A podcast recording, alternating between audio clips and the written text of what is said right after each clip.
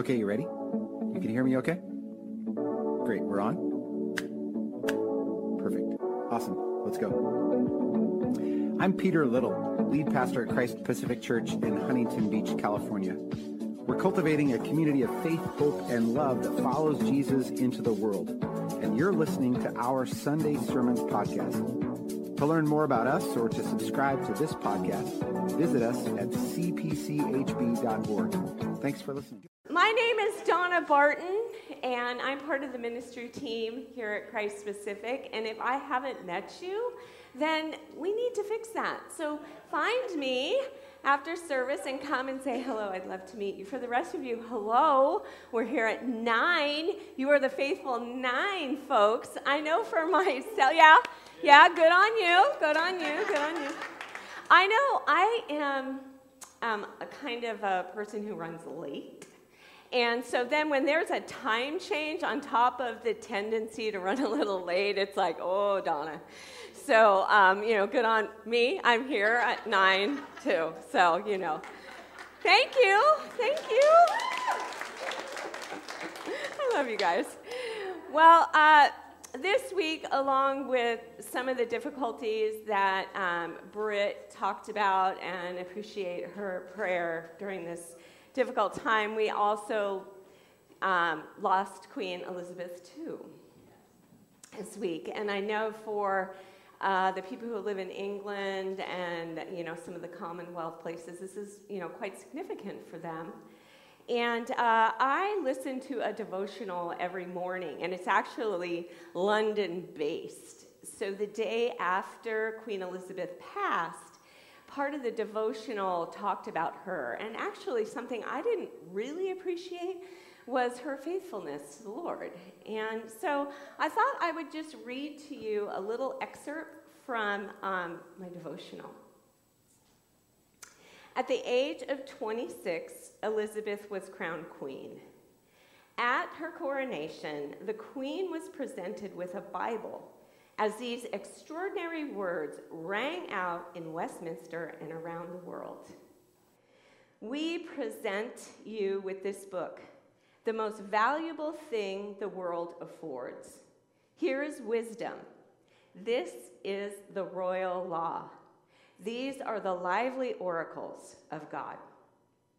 She was wearing a priceless golden crown adorned with 2,901 precious stones. She was sitting upon a throne that is a thousand year old vaulted abbey.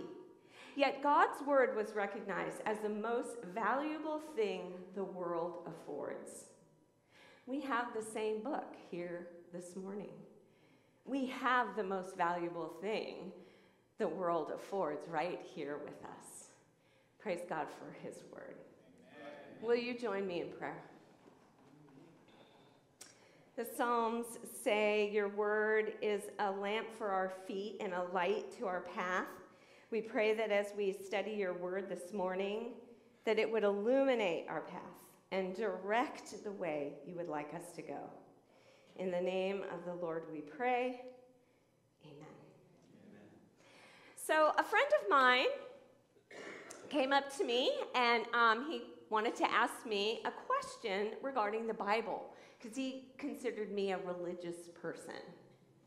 So he, oh, I could answer his question. And he said, I noticed that at every major sporting event, do you want to show that slide?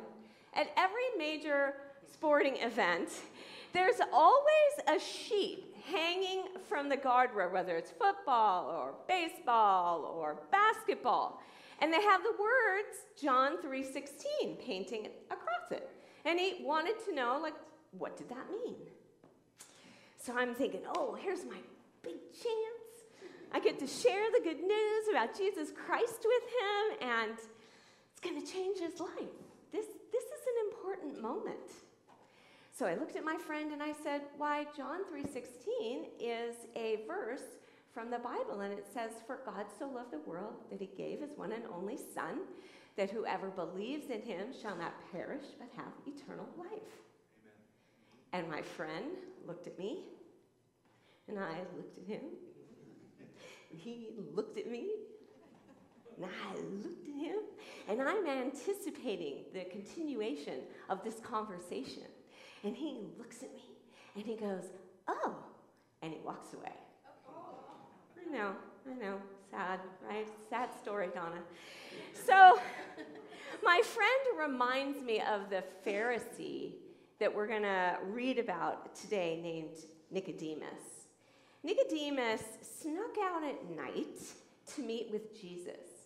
He didn't really understand who Jesus was, but he was curious. And he had no idea that night when he met with Jesus that he would learn the truth about who Jesus was, the truth about salvation, and the kingdom of God. It was an important night. And just like my friend had no idea what he was asking me on that day when he talked about the sporting event and the Bible verse and the sheet, and how important that life giving answer was to him. So, um, now that I've given you the intro, let's go to the Word of God, the most valuable thing the world affords. And we're going to read together.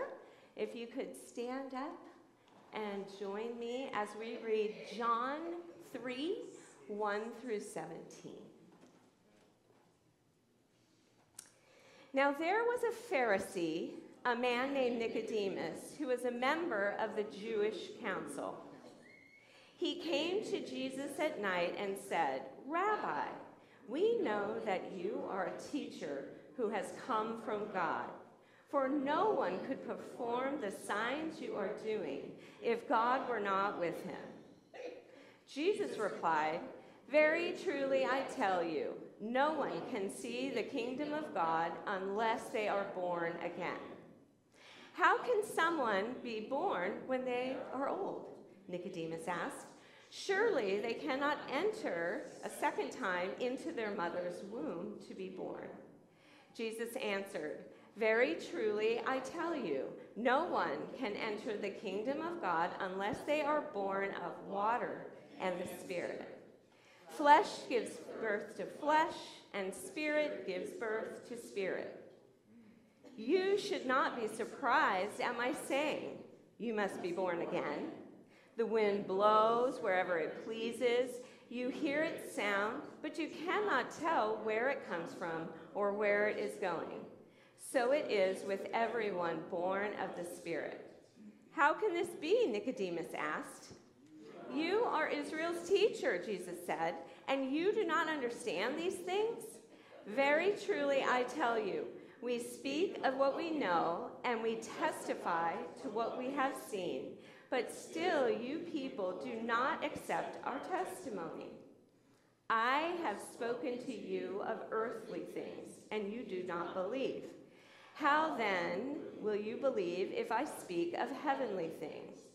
No one has ever gone into heaven except the one who came from heaven, the Son of Man.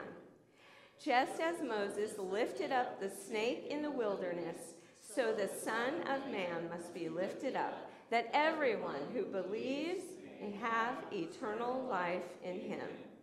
For God so loved the world that he gave his one and only Son that whoever believes in him shall not perish, but have eternal life.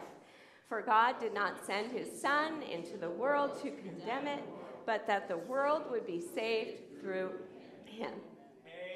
Amen. Amen. The word of God for the people of God. Thanks be to God. Be to God. Have a seat. Well done. Nicodemus was part of the elite in Jerusalem. He was a wealthy man. Some sources say he possibly was a member of one of the most distinguished families in the country. As a Pharisee, a deeply religious man who was committed to keeping the law, which was the Torah. The Torah is the first five books of your New Testament. He was a ruler of the Jews as one of only 70 members of the Sanhedrin, which is like the supreme court of the Jewish people. So, why did this aristocrat want to meet with Jesus, a lowly, homeless prophet? John wrote that Nicodemus understood Jesus to be a teacher and a miracle worker endowed by God's power. We know from reading John chapter 2 that Jesus seems to be doing a lot of miraculous signs. So it seems as though initially Nicodemus just wanted to get together and talk to him about the amazing things he'd either seen him do or heard about. So, yeah, he was hoping, you know, that he could get together with Jesus and talk, know, man to man, teacher to teacher. And Jesus kind of bypasses Nicodemus's questions and he challenges him to think about his real questions, what it is he truly needed to know. Jesus is going to get to the heart of the matter here. And that is how it is with God. He always desires to get to the very heart of us and bring to light what it is we really need. Jesus ignores Nicodemus's remarks about his miracle and instead proclaims the truth that no one can see the kingdom of God unless they are born from above. For Jesus wants Nicodemus to know before they can sit down, man to man, and talk about heavenly things, he must first experience new life, rebirth through the transforming power of the Holy Spirit. And with that birth, Nicodemus and all of us then can enter into new access with God, one that brings understanding to the miraculous, miraculous signs that Nicodemus had seen. I think one way to understand what Jesus was saying is to think about love. We can observe signs of love. We see people dating, we see people holding hands, we see fathers rocking their newborn baby. We go to a wedding and we watch people proclaim their love for each other, and we go, there is love. But we don't really understand it until we experience it ourselves. When we enter into an intimate relationship with someone else, we experience that love, and it gives us a framework for understanding the love we have observed. Jesus knew that Nicodemus needed to experience God in an intimate way, a way that would radically change him from within. Then and only then could he come to understand what Jesus was all about. It was one thing to know the law of God, to teach the law of God, to make sure others followed the commandments correctly. But to love God in an intimate way, well, that was the piece that Jesus was trying to point out to Nicodemus. You see, all of Nicodemus's credentials, his knowledge, his money, his position, his power, they could not bring him in to the kingdom of God. And guess what? Our credentials will not bring us into the kingdom of God. For it's not about being a preacher, a Sunday school teacher. It's not about an elder, deacon, or missionary. It's not about a worship leader, a youth volunteer. It's not about being a church member. It's not about our jobs. It's not about how much money we make. It's not about how much we tithe or donate to other causes or our position in the community. Jesus said all of us, no matter who we are, must experience the transformation of our very character by the power of the Holy Spirit before we can possess the joy of being called a child of God. We must be born from above. But Nicodemus didn't understand what Jesus meant by rebirth. Was he, as an old man, supposed to crawl back up into his mother's womb and be born all over again, that would be impossible. Can we get an amen, women? So, you know I had to go there. Okay, so, you know what? He was right. Being born again is impossible for us to do on our own. How many of us can truly say we have the capacity to change the very core of who we are? How many times have I told myself, I'm going to be more loving and less judgmental? I'm going to control my temper and be more patient. But when I do these things apart from the power of God in my life, I fail. Yet with God, the impossible becomes possible. And Jesus explains how. He says that we are to experience two births one, flesh to flesh, and the other is spirit to spirit. It is the spiritual birth that Jesus is talking about when he says, You must be born from above. Or another transa- translation says, You must be born again. And still another says, You must be born a second time. I want to share my second time birth story with you. Pastor Jericho encouraged me to talk about this in this sermon, so thank you, Jericho. I grew up um, in the Catholic Church. Uh, I grew up uh, in a suburb of Portland, Oregon called Lake Oswego, and our church was called Our Lady of the Lake.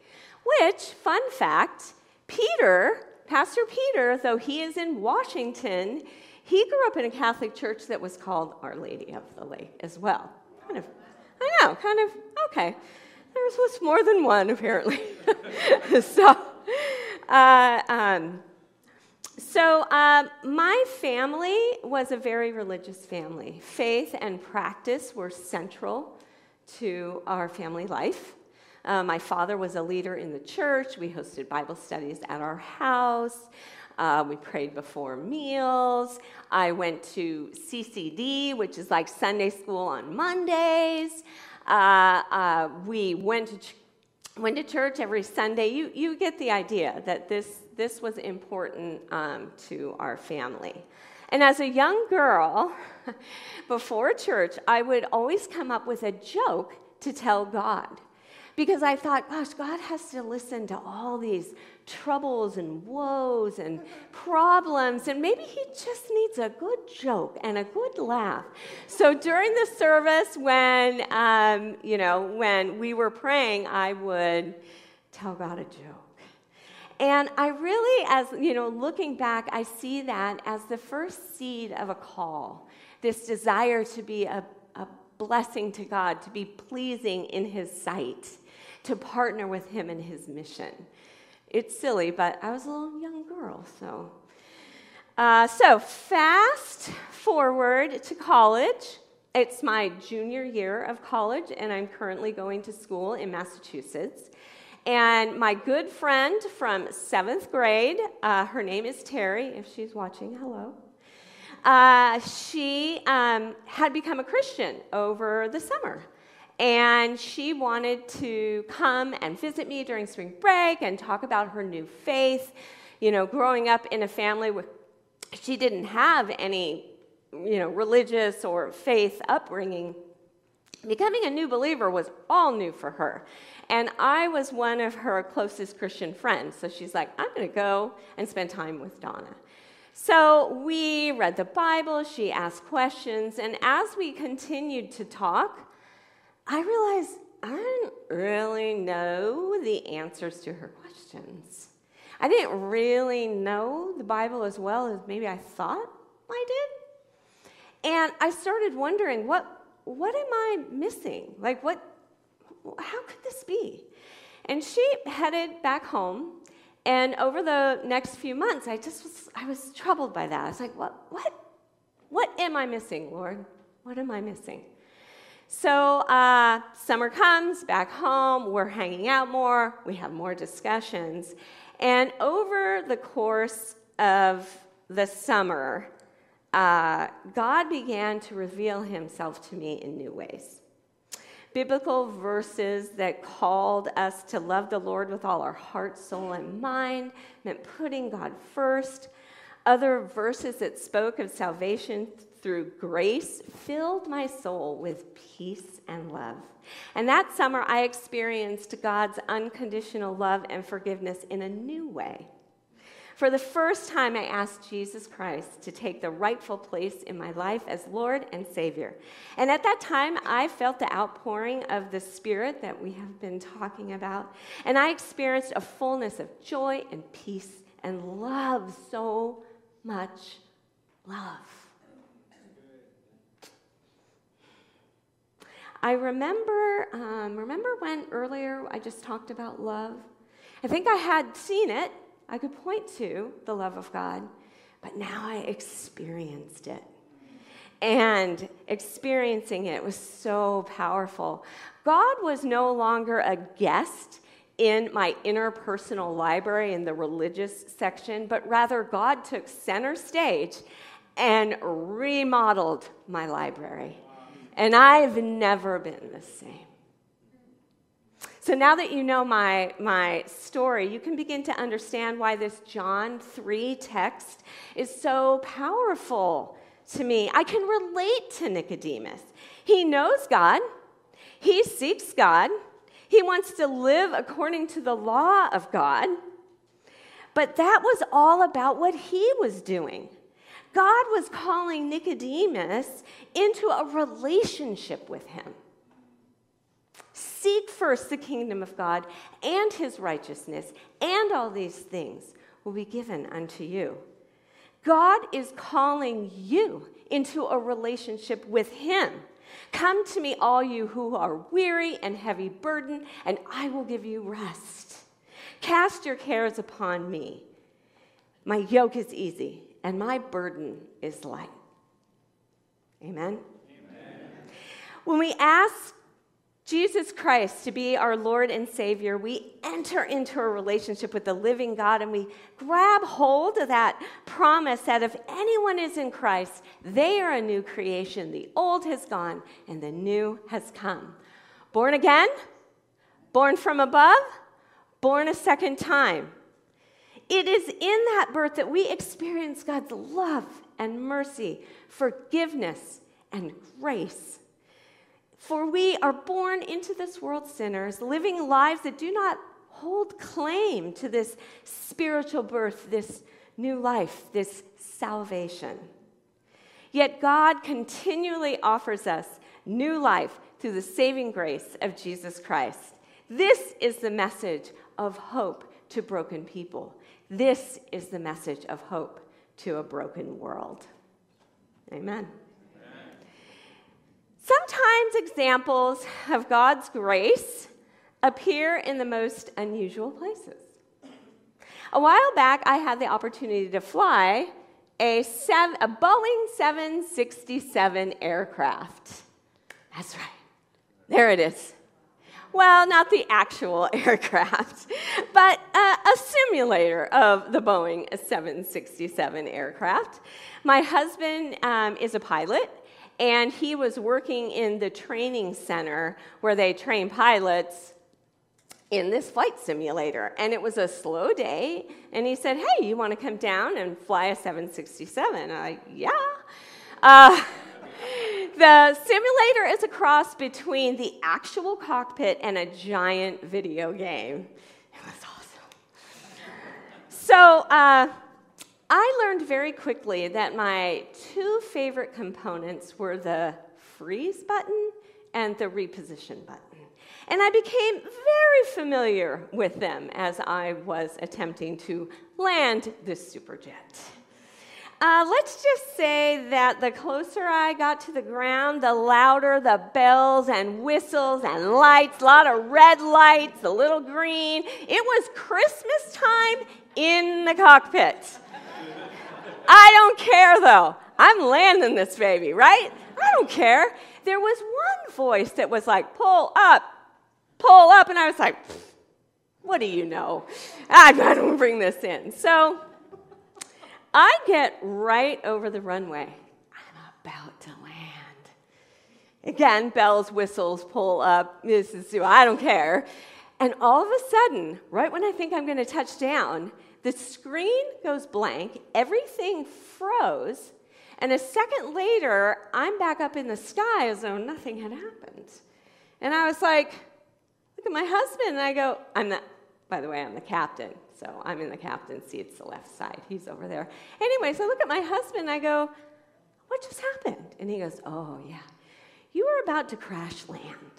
So I push the freeze button, which stops everything, and uh, the reposition button, which takes you up about five miles out so you can try again.